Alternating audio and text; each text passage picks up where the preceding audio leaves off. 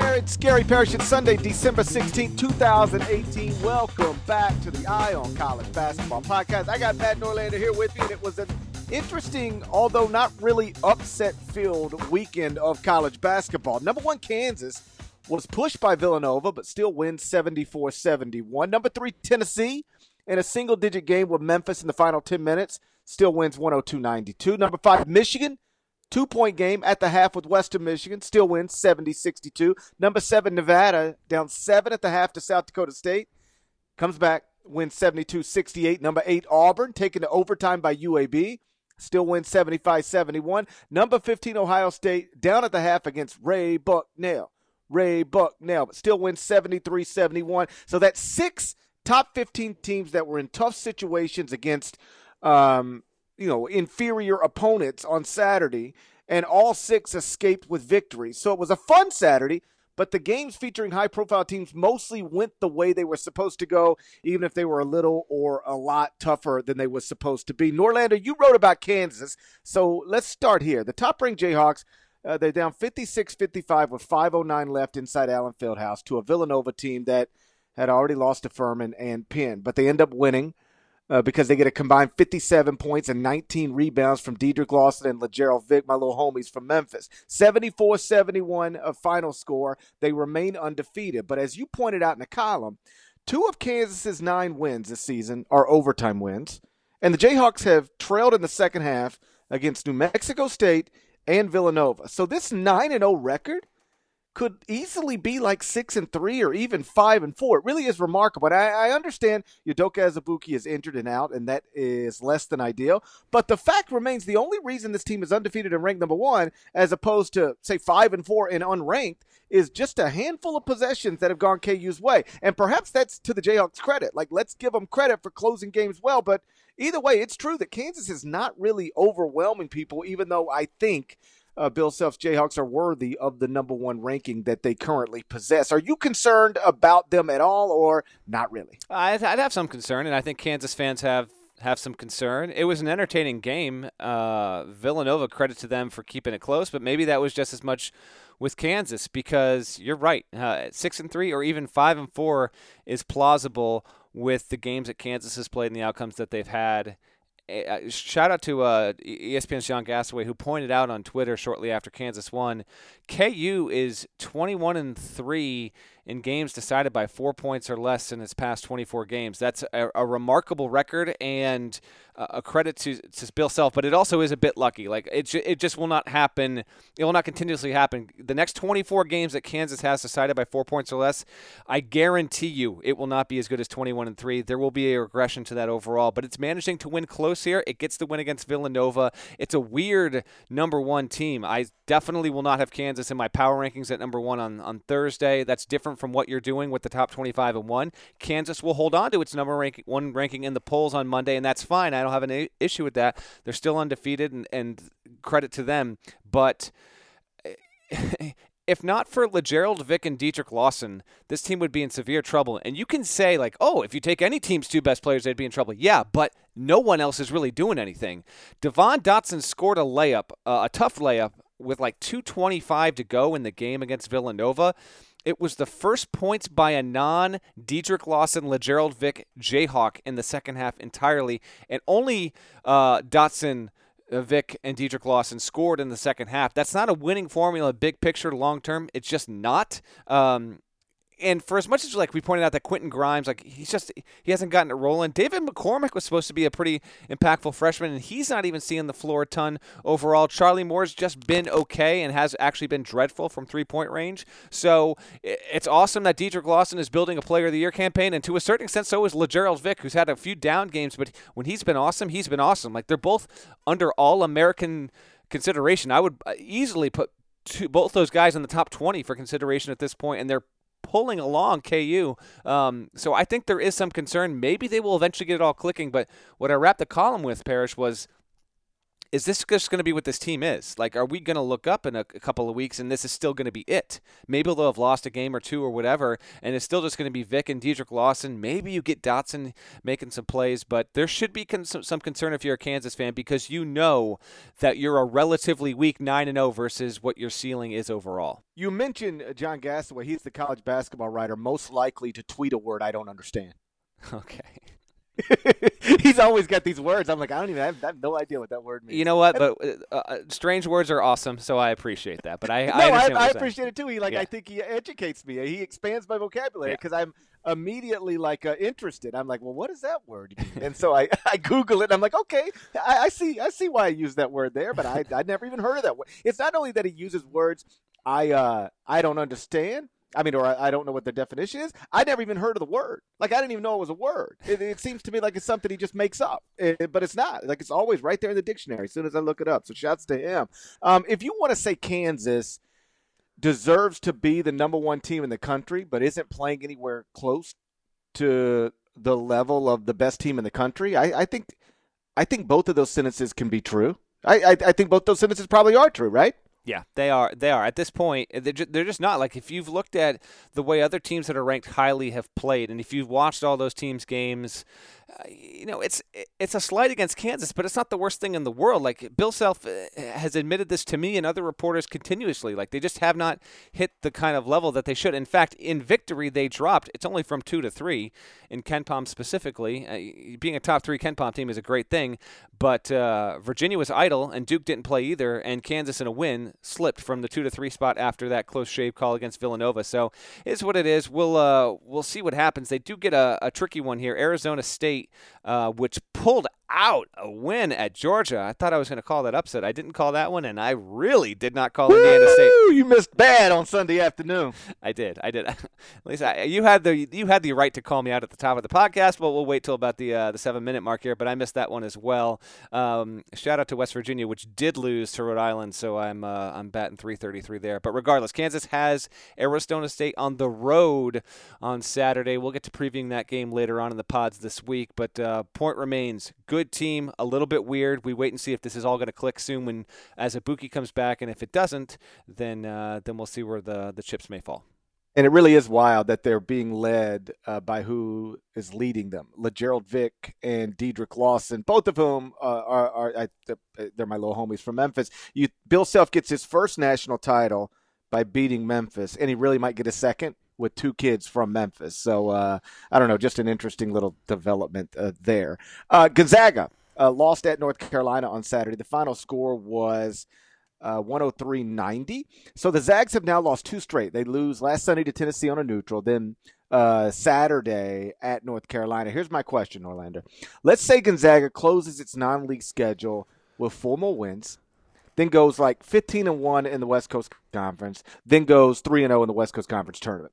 That puts them at thirty-one and three mm-hmm. with a win over Duke, but zero additional wins over current top thirty-five Kenpom teams on Selection Sunday. They'd be one and two against the best three teams they played, but still thirty-one and three with a win over Duke. And I know it depends on what else happens around the country, but yes or no, do you believe thirty-one and three with a win over Duke, but a one and two record against the best three teams they play, you think that's good enough to get Gonzaga one seed in the N C double A tournament? Uh, hold on. Uh, mostly yes, but we cannot have this situation and discussion in a vacuum, because the, what would happen in that scenario is they would likely compete with Nevada for the one seed in the West. And if Nevada only has two losses, then I think Nevada will get it. Although the W C C is actually rating stronger. It's a fascinating conversation because of this. The, the W C C is still going to give Gonzaga a lot of – not a lot. It will give them a good basketful of quad one wins, provided that they win them, Parrish. Like, San Francisco is has been treated well by the net so far. Uh, B Y U, I think, is a good team. Saint Mary's is quality. Even San Diego is up there, to the point where if Gonzaga wins at San Diego, that could be a borderline quad one win, if not a really good quad two win. So I think that Gonzaga will still be able to bolster its schedule enough if it does that. What I put out on Twitter, I, I was curious um, what the general public would say about how often they think Gonzaga will lose the rest of the way. So I just, you know, I dropped a poll and I said over under four and a half losses total for Gonzaga on Selection Sunday. So that takes into account um, a neutral court environment in the W C C tournament. Uh, seventy-seven percent said under, so putting Gonzaga at three or four losses total. I'm with that. I think Gonzaga is going to lose once the rest of the season. Um, they'll get picked off on the road, either to San Fran, B Y U, or Saint Mary's, because if you watch Gonzaga play and you've seen, like, they've given up more than eighty-two points a game over the past, like, four or five games, and it's the defense is having its issues, I, I, I just think they're going to be a monster once Tilly and Crandall are back, and I don't think they're going to be infallible in the league. I do think they're going to get picked off because I think the W C C is, is certainly up this season, but they've got a great shot at being a one seed. It will not happen, though. I will say this. It won't happen if if Nevada is at two losses or less. I think the the the overall strength of Nevada's profile in that point would be just enough to knock the Zags to the two line. Well, um, one thing I would say about getting knocked off on the road, and I do think Gonzaga loses one West Coast Conference game somewhere, but that's it. Um, and the, the most obvious candidate usually is at Saint Mary's. But, like, Saint Mary's is seven and five right now with two home losses, one to Harvard, one to U C Irvine. They lost late Saturday on a neutral to an L S U team that hasn't been great this season. So Saint Mary's is down relative to what Saint Mary's usually is, so that might not actually be the place where Gonzaga gets caught. Um, the one thing I would say is that, and I don't want to put words in your mouth, but there is no rule that says you can only get one West Coast team as a number one seed in the N C double A tournament any more than there's a rule that says you got to have one West Coast team as a one seed in the N C double A tournament. In other words, if Nevada and Gonzaga both have one seed resumes, they will both get one seeds, um, you know, yes. regardless of, of the fact that there's only one West regional. That's correct, right? Oh, absolutely. Uh, and I would love to see that happen, by the way. If we even had a situation – I think the only way that becomes a borderline lock is if Nevada's at like one loss, Gonzaga wins out the rest of the way, because here's why it's going to be tricky. The way this will shake out is whoever comes out on top in the A C C between Duke, Virginia, and yes, even North Carolina, going to be in a driver's seat for a one seed. Big twelve, particularly if it's Kansas, is going to be in that spot as well. Big ten will probably have one, if not two teams in the conversation for that. And then the S E C, if it's Tennessee or Auburn. And hell, you know, I don't think Kentucky's going to do it, but if Kentucky were to uh, turn it all around and, and get really strong, they're just going to compile those wins. I don't. I think we are past the point. Again, this is not going to happen, but, like, you know, Marquette or Saint John's winning all but one or two league games. It's just not going to happen. The Big East will not have a one-seed team in the conversation.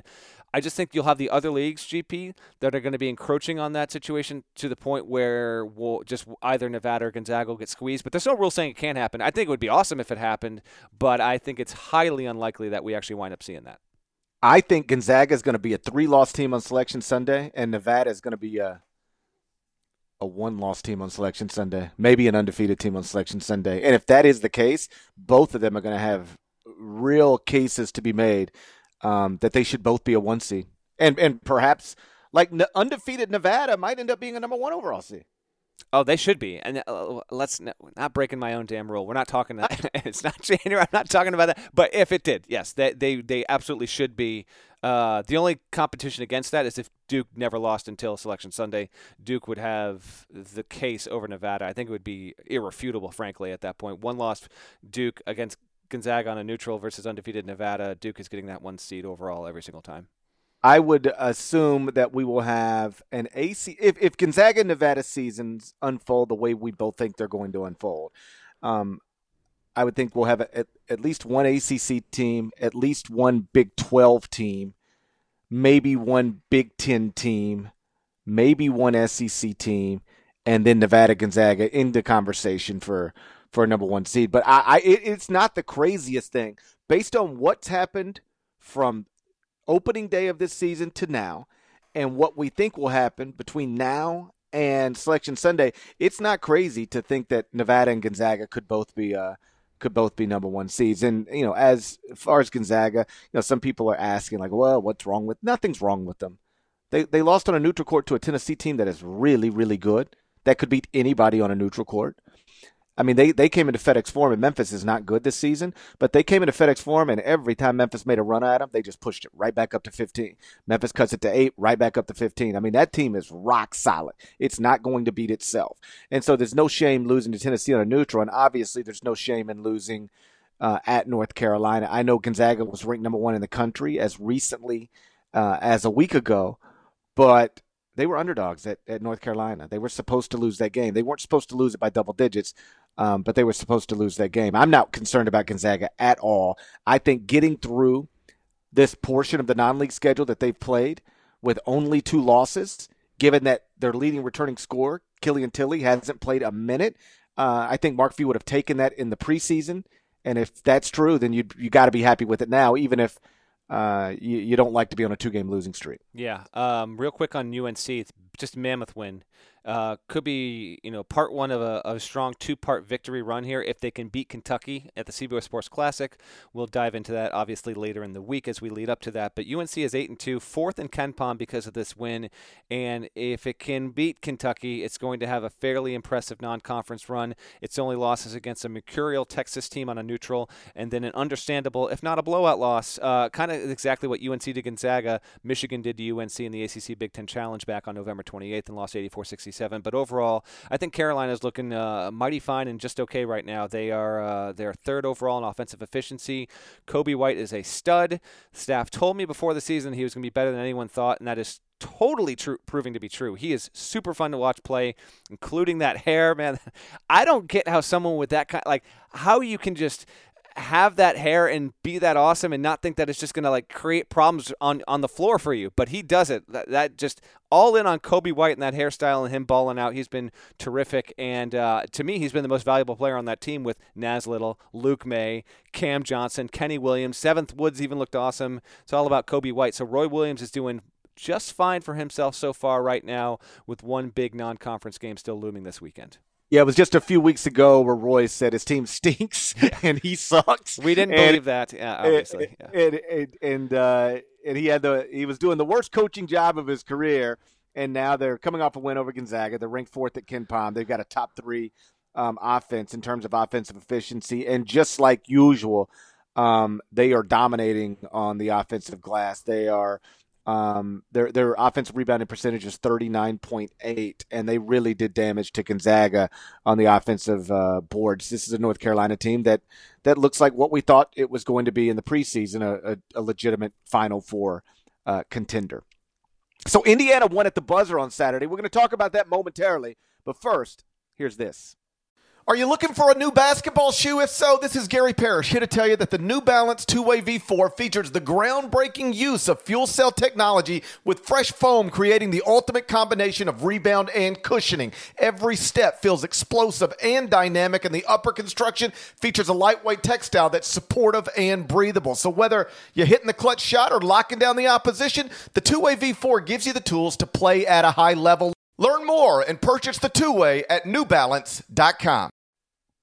So the best ending of the day happened at Bankers Life Fieldhouse. Indiana's trailing Butler by double digits in the second half, but the Fighting Archie Millers rally. They tie the game, and then in the final seconds, they've got the ball. They're clearly going to try to do something, you know, under six seconds. They cannot get the ball to Romeo Langford, even though they're trying to get the ball to Romeo Langford. So Rob Fennessy, the freshman point guard, launches a twenty-five-footer at the buzzer. Swish. Indiana wins. Rob Fennessy is the new Christian Watford. That's the first thing I thought about when he made that shot. It reminded me of the Christian Watford shot against Kentucky back on December tenth, twenty eleven. That was Kentucky's first loss of the season.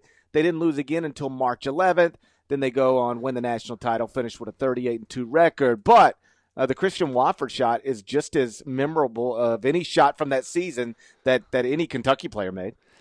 No, yeah. Now, you thought Watford, obviously Indiana connection, because of where it happened on the floor and the fact that it was a buzzer beater, I actually thought Talik Brown, UConn, circa oh two Big East tournament, that classic double O T game against Pitt. Anytime someone's hitting like a thirty-four-footer dead straight on at the buzzer, I'm thinking Talik Brown, who uh, who established that shot uh, and goes down in UConn lore, but huge for Fennessy. And uh, before we get to Indiana and Butler overall, the post-game, Parrish, talking to Jamie Erdahl, Rob was, he was so bizarrely just like chill, like, hey man, what's going on? Like, I just yeah, I just hit a winner. Uh, that's yeah. That she was Jamie was like, so is this? Have you ever hit a, a shot like that before? Is that the biggest shot of your life? He's like, yeah, so far.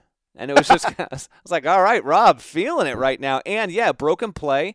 Um, they wanted to get it to Langford. He said that. They couldn't do it. And he just, hot potato, it's in his hands, launches, it goes, and and bada bing. They win by three. It's a tie game. So it's it's one of those, I was like, well, if it doesn't go in, we're going to O T anyway. Might as well just launch and see what happens. And lo and behold, that happens. It is a charmed season right now for Indiana, G P. We talked about how Kansas is winning close games. Indiana's given Kansas a run for its money. It's won the last four by an average of two point oh points. All have been um, one-possession games overall. That includes an, uh, a road win at Penn State, which Penn State uh, has got to be kicking itself because it should have had that. Um, and Indiana did lose a one-possession game earlier in the season. If you, I think we talked about this on the pod, but they lost at Arkansas, and they should have had that game. We, I, I'm almost positive we talked about that. So I use well, it. they just they we did talk about it because we recorded right after it was over, and I just watched it. And if I remember correctly, they just went too early, and then they fouled like eighty feet from the basket yes. or something. That's yes. what it was. Yeah, they yeah. they had they it was a similar deal. They were tied, um, had ball, shot clock off. And they went too early, and then Arkansas gets the rebound, and they foul somebody, like uh, at the uh, opposite free throw line. He comes down, makes a free throw, game over. Yeah, but bananas. Yes, indeed. So uh, Indiana now, is, is, you know, it faces central, uh, home games against Central Arkansas and Jacksonville. Should enter Big Ten play at eleven and two. You tell Indiana fans at the start of the season, we'll give you eleven and two, or you chance it otherwise. They're taking eleven two every single time. So uh, big on them. And uh, I'm guessing I U fans really went through something on, on Saturday between watching this and then seeing Tom Crean's team in Georgia blow a massive lead against Arizona State. Uh, obviously, a good day for the Hoosier faithful and a rough loss for Butler because it should have had this game. And it is now... I don't know if Butler's going to get in the tournament or not, but if they just miss, this is going to be the reason. They'll they'll have lost other games that maybe they shouldn't have lost, but this is a big-time opponent on a neutral floor that you should have won, and we'll see where Butler is on March tenth. But if it is like their first four, first six out, this is going to be the game because it should have had it. It shouldn't have given it away. It's a, it's a good Butler team. Indiana steals it. That's going to be in the tournament. That group is going to be in the tournament. I'm almost certain of it uh, come March.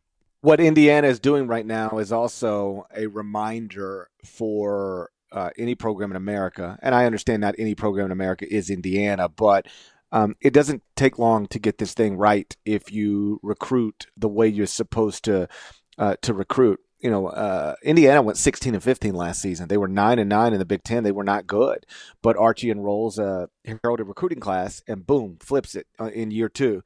Uh, now he's off to a nine and two start. Like you said, that's probably going to be eleven and two. Um, you know, heading into to the restart of of Big Ten play, and so I mean, the, the, no secret here, but you know, coaches who talk about it takes. You know, it just takes time. It, it it can take time, but it doesn't have to take time. You you take over a program, put your fingerprints on it, and then enroll a recruiting class. Um, yeah, maybe you need a Romeo Langford and a Jawan Morgan to stick around an extra year. But either way, the point's the same. This was a five hundred basketball team last season that uh, with one recruiting class is is able to be in the top twenty-five now and probably going to take uh, an eleven and two record into a January third game. Uh, against Illinois. So it did not take Archie Miller long um, to get Indiana basketball back to where Indiana basketball ought to be. Uh, not sure if you noticed, but it was a bad day on Saturday uh, for the Pac twelve. Virginia Tech beat Washington by twelve. Kentucky beat Utah by twenty-seven. Your idol Rick Byrd took Belmont to Pauley Pavilion, beats U C L A seventy-four seventy-two. The real Bruins. Oh. Oklahoma beat U S C by eleven, and this one really uh, surprised me. Baylor goes into the McKell Center, beats Arizona fifty-eight forty-nine. A few weeks ago, uh, some were suggesting that Arizona might be the Pac twelve's best team. Now Arizona seven and four with a home loss to a Baylor team that's lost this season to a bad Texas Southern team and a bad Wichita State team and a just okay Ole Miss team. Kenpom projects Baylor right now to finish tied for last in the Big twelve. And that team that's projected to finish tied for last in the Big twelve just won at Arizona. So that's something. Pac twelve only got three bids to the N C double A tournament last season. You think they're even going to get three this season? Probably Arizona State, probably Oregon, but what else? I think three is the most likely outcome. I, I say that because I feel like there's going to be enough shuffling where a third team is going to fall into that. There have been some. There's there have been a, a few just brutal Pac twelve uh, seasons over the years. When was it when they had it? I think it was twenty eleven, twenty twelve. I don't know why I connect them, but I remember like the year that Kentucky was awesome, the Pac twelve was brutal, and it got two teams in. One of them was Cal.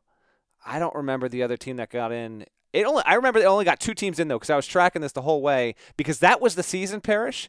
I remember this, because that was the season where Washington won the league, but it was so terrible out of league, and its wins in league weren't good enough. And I knew that Washington wasn't going to get a bid, and it did not, despite winning the Pac twelve. It was one of the worst seasons. Last season was bad. I don't. I think- got. I got you. By the way, it is uh, Washington finished atop the league with a fourteen and four record. Did not get in. Cal was a twelve seed. Colorado was an eleven seed. That's it. Yeah. That.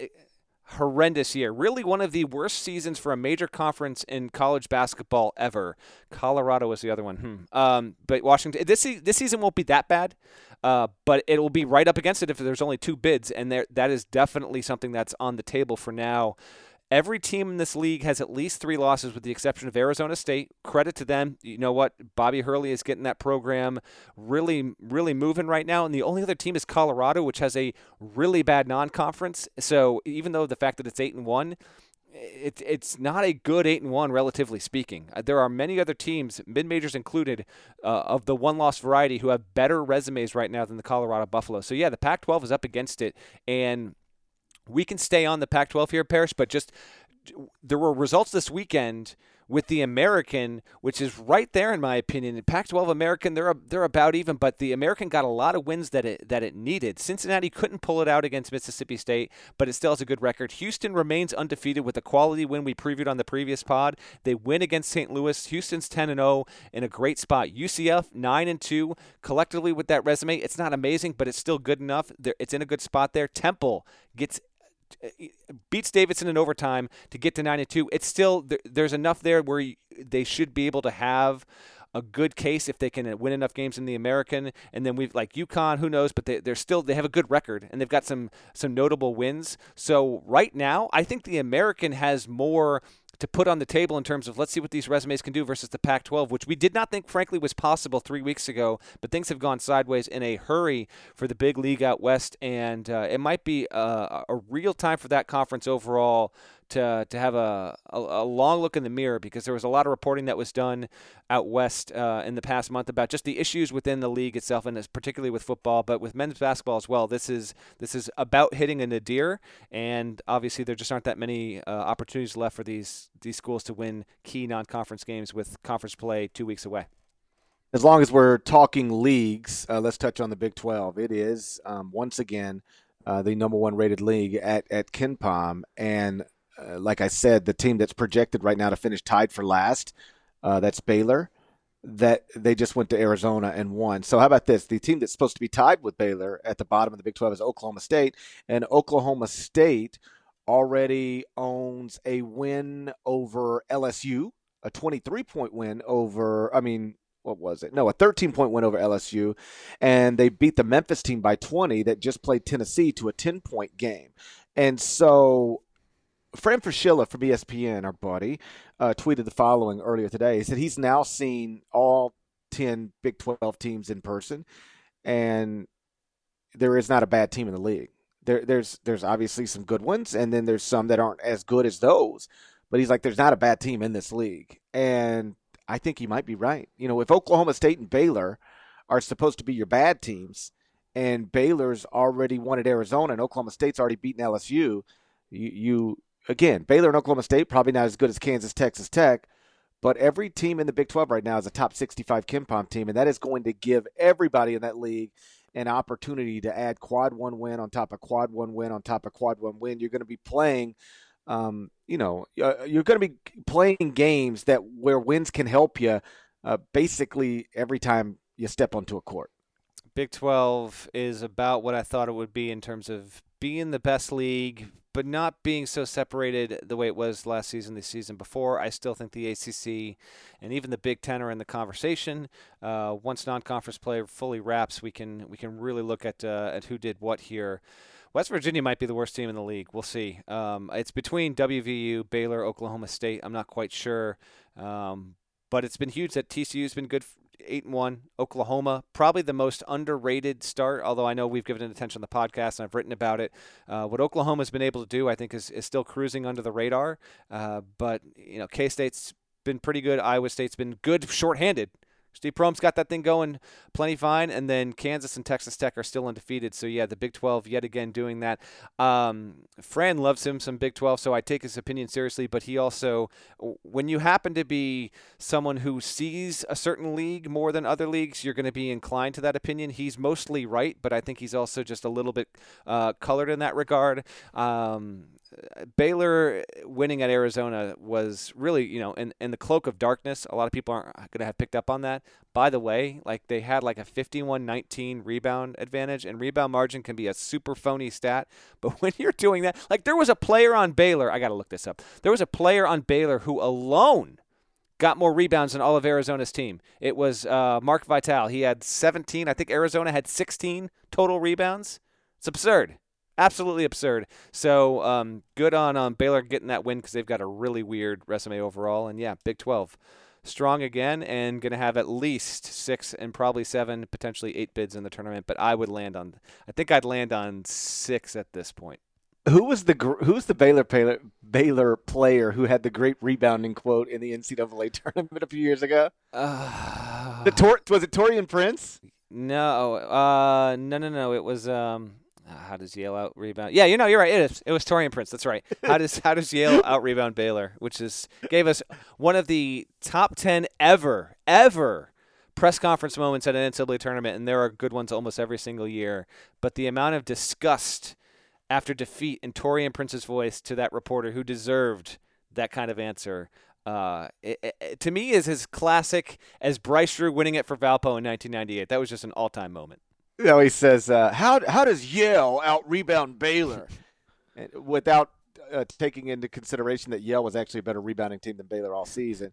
And so Torian Prince is like, and I don't remember it word for word. He basically like, defines what a rebound is. Yeah, so the ball comes off the rim, and then uh, you grab it with two hands, and you come down with it, and that's a rebound, and they did that more often than we did that. It was just terrific because it was such a stupid question, and he answered it so brilliantly, and his tone, yes. His words were perfect. Yes. The tone was perfect. Everything was about, about it was perfect. Last thing on the Big twelve, uh, you casually did mention T C U, which is eight and one, coming off a twenty-point victory Sunday afternoon mm. over your Indiana State Sycamores. Man, you know, Indiana State was rocking the, the Larry Bird throwbacks as well, and T C U wanted – nothing to do with that. Won by twenty. Wasn't even close. I I thought the best three-point shooting team in America with a great backcourt and Jordan Barnes and Tyreek Key.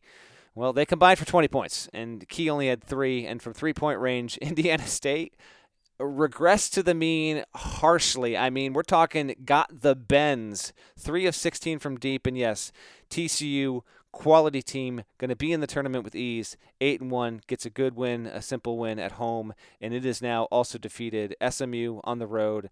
Uh, had no issues with U S C overall. T C U actually has a lot of comfortable wins, and um, I, I'm, I'll be interested to see what they do once we get in league play. It's a quality team, but I want to see them play a little bit better competition. But they've had a solid resume so far, and uh, we'll see what happens. And this is, what, year three, I think, under Jamie Dixon, which – it feels like it's been longer, but this is only the third season he's been there.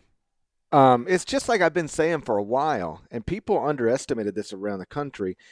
Indiana State misses Jake Odom more than people realize. I, I, you know what?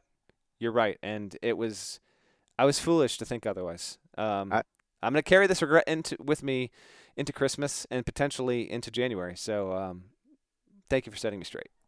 Shouts to Jake Odom. Before we get out of here, um, I wanted to touch on something uh, that I thought was interesting. Kentucky honored its nineteen ninety-three Final Four team that was coached by Rick Pitino on Saturday at Rupp Arena. It was twenty-fifth, uh, twenty-fifth reunion. Um, obviously and predictably, uh, Rick Pitino was not there, uh, mostly because it, it's unclear how U K fans would treat him. Or maybe it's crystal clear how U K fans would treat him, and so that's why he doesn't show up. But Pitino did tweet about the reunion, like said, hey, congratulations to the ninety-three team. And in that tweet, he said, thanks, Cal, for reaching out. It was appreciated. And so it was pretty clear that, that Cal had at least texted, called something, uh, Rick Pitino to see if he wanted to come to this game. And so Cal was asked about it afterward. And here's what he said. He said, quote, I just told Rick, look, you need to get up here. This will be respectful here. What he did to change this program back to what it ought to be, we should recognize that. The fans may be mad because he coached at Louisville, but so what? When he was here, when we needed this program on a different track, he put it on that track. End quote. And then Calipari later added, what Rick did here, like I said, he deserves to get the respect from Kentucky fans. And I think our fans would be great. He might not think that, but I'm convinced that if Rick came back, the fans would be great to him. Uh, end quote. Uh, simply put, I, I just thought it was super cool. A super cool thing for John Calipari to do. Um, it would be very easy for John or anybody else to kick Rick right now because Rick's down right now. You know, the way he exited the sport, it, it eats him up to this day. Um, he's basically disappeared. And this is a Hall of Famer. Um, so for Cal to to either call or text and invite him back to Kentucky, and for Cal to then very publicly tell his fans, Kentucky fans, uh, they should respect and honor the man who rebuilt Kentucky basketball when it was in a real bad place, regardless of whether he subsequently coached a rival at Louisville. Um, I thought it was cool. I thought it was kind, and, and I, I thought it was uh, the right thing to do.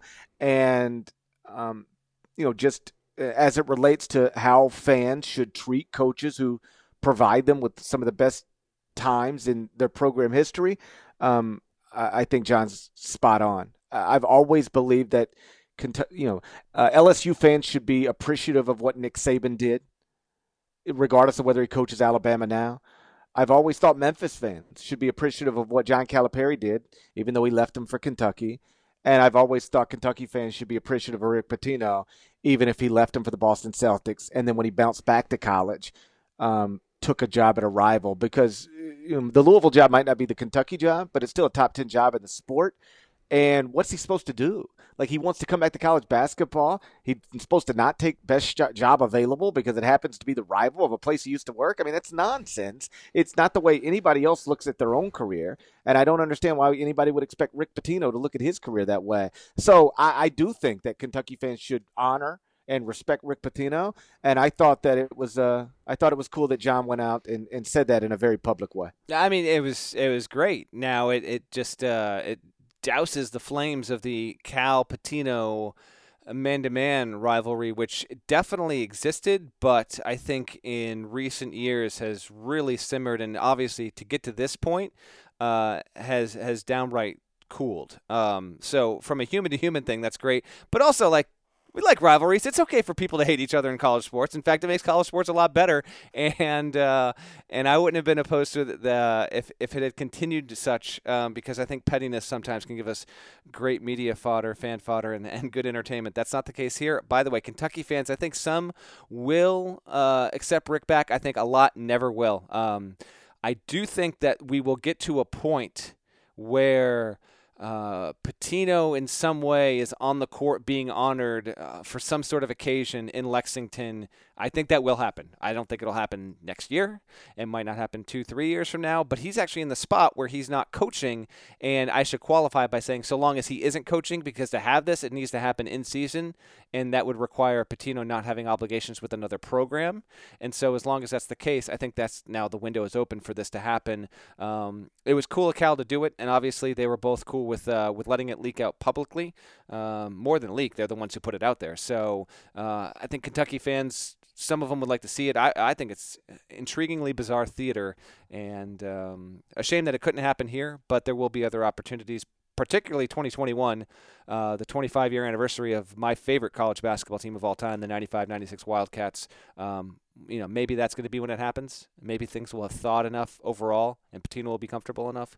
But uh, but we'll see. You got a thought on that? Because I got to wrap up. Before we wrap up, I got to ask you some, one other thing, but I wanted to uh, – Yeah, just, you know, you said that um, you know, that John and Rick had an intense rivalry, and it, it seems to have softened. And I, I think it softens because one guy's not coaching anymore, mm-hmm. right? He's not coaching at all, and especially not coaching down the street. But I also, uh, you know, first let me say this.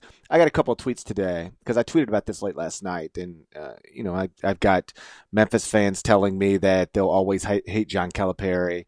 And I've got Kentucky fans telling me they'll always hate Rick Pitino. And that's fine. I mean, ultimately, I can't tell you how to feel because I can't make you feel how I want you to feel. Uh, that's what she said. Mm. But I, I will just say that, uh, you know, Rick Pitino left Kentucky only for an opportunity that almost anybody in his shoes would have left for. You know, the, a, a bazillion dollars to run the Boston Celtics and coach the Boston Celtics. Like, almost anybody's leaving for that. So you could say he's a bad guy because he left, or a bad guy because when he came back to college, he took a job at Louisville. But almost anybody in Rick's shoes would have left Kentucky when Rick left Kentucky, and for what Rick left Kentucky for. And almost anybody in Rick's shoes, if they were coming back to college basketball and were offered the Louisville job, they would have taken the Louisville job. Um, I don't know why that's hard for people to understand. And same thing for John Calipari. You know, John didn't leave Memphis for South Carolina or Arkansas or whatever, Missouri. He left Memphis for Kentucky, which is something, again, almost any human on the planet would do. Um, Memphis is a good basketball job. Kentucky's a different level altogether. So I don't know how you could be, um, you know, it, it, unforgiving of him taking the, the Kentucky job. And I know there, there's a Memphis fan listening right now who will say, yeah, but it's not just, it's not that he left, it's the way he left. He took the whole recruiting. Well, he was going to take the whole recruiting class, no matter whether he took him to Kentucky or anywhere else. John Wall and DeMarcus Cousins and Xavier Henry and all these guys, they were only coming to Memphis for John Calipari, period. If John would have been coaching uh, Southern Miss at the time, they'd all went to Southern Miss. I mean, that was a John Calipari thing, not a Memphis thing. And so I've always thought Memphis fans should be appreciative of John Calipari. Here's the truth. He's the best coach you've ever had, probably will be the best coach you ever get. And he, he had the best four-year run in school history that'll probably never be matched. And so um, th- there's that, uh, period, new paragraph. I had a, a, a some people on Twitter – you know, say, hey, you know, everybody says these guys hate each other, but like, is this the type of thing, you know, somebody does if, if they hate another person? And I will just say that, listen, I've known John for a long time. I've known Rick for a long time. They did not like each other. I'm sure on some level they still don't like each other. But I think also as you get older, um, and John's a big believer in karma. And I think as you get older, you you do soften a little bit, and you can probably realize that whatever pettiness you carried around isn't worth carrying around anymore, especially when you won. You know, while you were at Kentucky and he was at Louisville, you got the better of him more often than not. Then, you know, everybody's calling you the dirtiest guy in college basketball, and yet it was him that got ran out of college basketball for running a program that was operating outside of the rule book. You're making eight million dollars a year. You're still, you know, if not the biggest, among the biggest things in the sport. You're in the Hall of Fame. You got your national championship. Um, like, what is the point of carrying around pettiness I- I- anymore?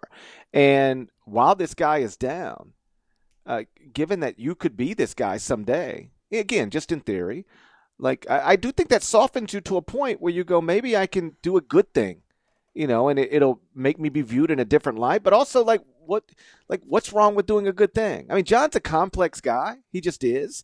I, I've always said about him, the best things you've ever heard about John Calipari are true, and probably the worst things you've ever heard about John Calipari are also true. Like, he's a complex guy. He's he's he's not a black and white issue. He's a he's very much a, a gray area person.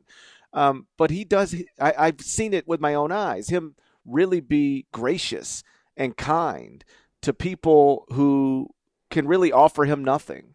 And I think in his current form, Rick Pitino can't really offer John Calipari anything, and yet John Calipari can maybe offer him something.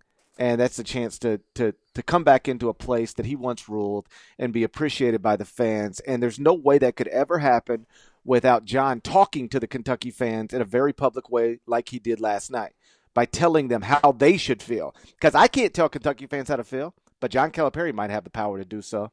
And so um, d- don't ever let anybody trick you into thinking that was an intense rivalry rooted in hatred, um, uh, you know, to some degree. But I think John sees where Rick is right now and, and has probably softened a little bit and, and probably feels like the right thing to do is to, to do the right thing. And um, I'm not surprised that he would go this path, even if those two guys have been sideways for, for much of the past few decades. Well, that's a sincere, sincere little uh, soliloquy, monologue from you. I appreciate that, and uh, you make a lot of good points there. But um, listen, someone pooped on the floor of FedEx Forum. Okay? It wasn't me. It wasn't I'm not me. saying it was you. I'm reading the report here. This is what we're wrapping up with. This is what's happening in Gary Parrish's hometown of Memphis. Credit to W R E G local television for the report. Headline is, man defecates on FedEx Forum hallway floor during sold-out game. Uh, surely to go down, surely to go down, pun intended, in Tigers lore. While the Memphis Tigers basketball team took on the number three Tennessee Volunteers, a man at the sold-out FedEx Forum took care of his number two business and was subsequently arrested. A security guard was making her way from a stairwell and saw the man, later identified as forty-six-year-old Royce Thomas Lodeholtz, squatting behind a concession stand. She went over to Lodeholtz and found that he had his pants off, his body exposing himself to several people walking nearby, and was defecating on the floor. The security guard called for her partner, who saw the same thing. Uh, Lodeholtz was told police officers that uh, the people in the restrooms were taking too long to clear out. So he, quote, had to do what he had to do, end quote, according to a police affidavit. And he was taken in on a charge of indecent exposure. What the hell is going on in your city at your arena? I'll tell you what's going on. Um, that, that if nothing else, is is evidence that Penny Hardaway is already doing the job he was hired to do. He was not hired to do this job. Not this. He. Uh, let me explain. Penny Hardaway um, was hired to replace Tubby Smith for many reasons, but largely because uh, season ticket sales dropped to four thousand one hundred fifteen last year. It was a modern era low, and attendance in the building was at a forty-eight-year low. I feel like you've said this before. And when when when Penny Hardaway was hired, the idea behind it was he can immediately increase season ticket sales. He can immediately increase donations, and he'll be able to get people back into that building and make it look the way it ought to look. And Saturday inside FedEx Forum, it was just the first sellout, first sellout that Memphis has had for a game since March seventh, two thousand nine, which was John Calipari's last regular season home game as the as the Memphis coach. So last year, year before, really in the final year under Josh Pajester, you never had to wait in a line in a bathroom. You could take a Duke whenever you wanted to take a Duke. There was nobody in the building. The stalls were already o- always open. But Penny Hardaway, before Christmas of his first season as the Tigers coach, puts more than eighteen thousand pe- people in FedEx Forum, and now fans are having to take craps in behind concession stands in the plaza level because you can't get into the bathroom because the place is too jam-packed. All hail Penny Hardaway. He's filling the building to a capacity so much so that you got a Duke behind a Dippin' Dot stand. You got guys releasing the hostages in the concourse. What's going on? This is, yeah, the hiring Penny Hardaway increased the probability of having larger crowds, which apparently increases the probability that you're going to have someone stinking up the joint. Listen, uh, Memphis lost, I won't say valiantly. Tennessee looked terrific, but this is... Uh, this is uh this is borderline college football crazy. So I couldn't let the podcast get out of here before we um we talked about just uh, a hilariously stinky scene that that emanated out of Memphis over the weekend. And I'm gonna go. Uh, I'm gonna set the over under at one point five more craps at FedEx Forum uh, in the public concourses before season's end. That should be Memphis' slogan going forward. Let's fill up FedEx Forum for the Wichita State game. Let's make it where you might have to crap behind a Dippin' Dot stand. Hold on. Do you know – are you are you adding some additional reporting? Like did do you know if it was the Dippin' Dot stand or, or, or if it was a, a different kind of a particular vendor? I just know that, you know, they have normal concession stands like built into the arena, you know, like like concession stands are throughout FedEx Forum. But then there are various little portable, movable uh, concession stands, and I know that that is one of the ones that the guy was taking a Duke behind, and the one that pops into my head because I just bought Dippin' Dots for my kid at the Memphis South Dakota State game a few weeks ago. Um, it, the one that pops into my head is Dippin' Dots. Plus, I think it's just kind of funny to think of a forty-seven-year-old man taking a Duke behind a Dippin' Dot stand. All right, we're going to wrap with this. I, it, listen, this could be a colloquialism, but I, I've heard it called a deuce. I've never heard anyone refer to that as taking a Duke. Did you say taking a Duke? Taking a Duke. You've never heard taking a Duke? I'm sure it's a thing. I just have never heard it. In fact, I'd be interested to see how, how many of our listeners – deuce, yes. A number two, deuce, the whole thing.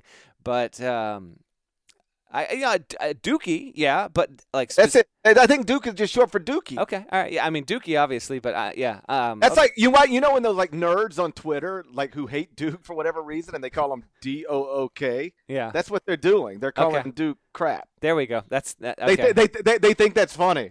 The people who do that, they don't realize that's not funny to anybody other than themselves. All right, let's get out of here.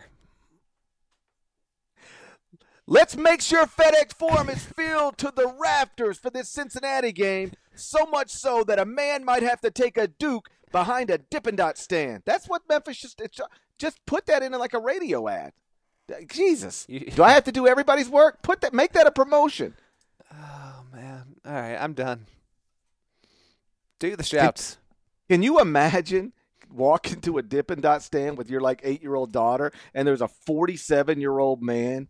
Just b- bent over, pants pants off, and he's just doo-dooing. Just there's a soft serve joke that I refuse to go to right now, but yeah. Shouts to Devin Downey, shouts to Chester, South Carolina, shouts to Terry M. Fatigo, the legend, shouts to Larnell. Please go subscribe to the Ion College Basketball Podcast via Apple Podcasts if you haven't done it already. If you have done it already, thank you. You're making a real difference. Every time I kick on the uh, click on the college and high school podcast.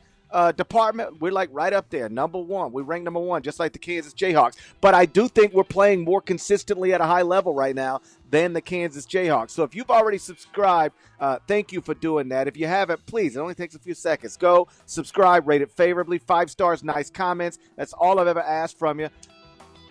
So go do that. And then we're going to talk to you again on Wednesday morning. Till then.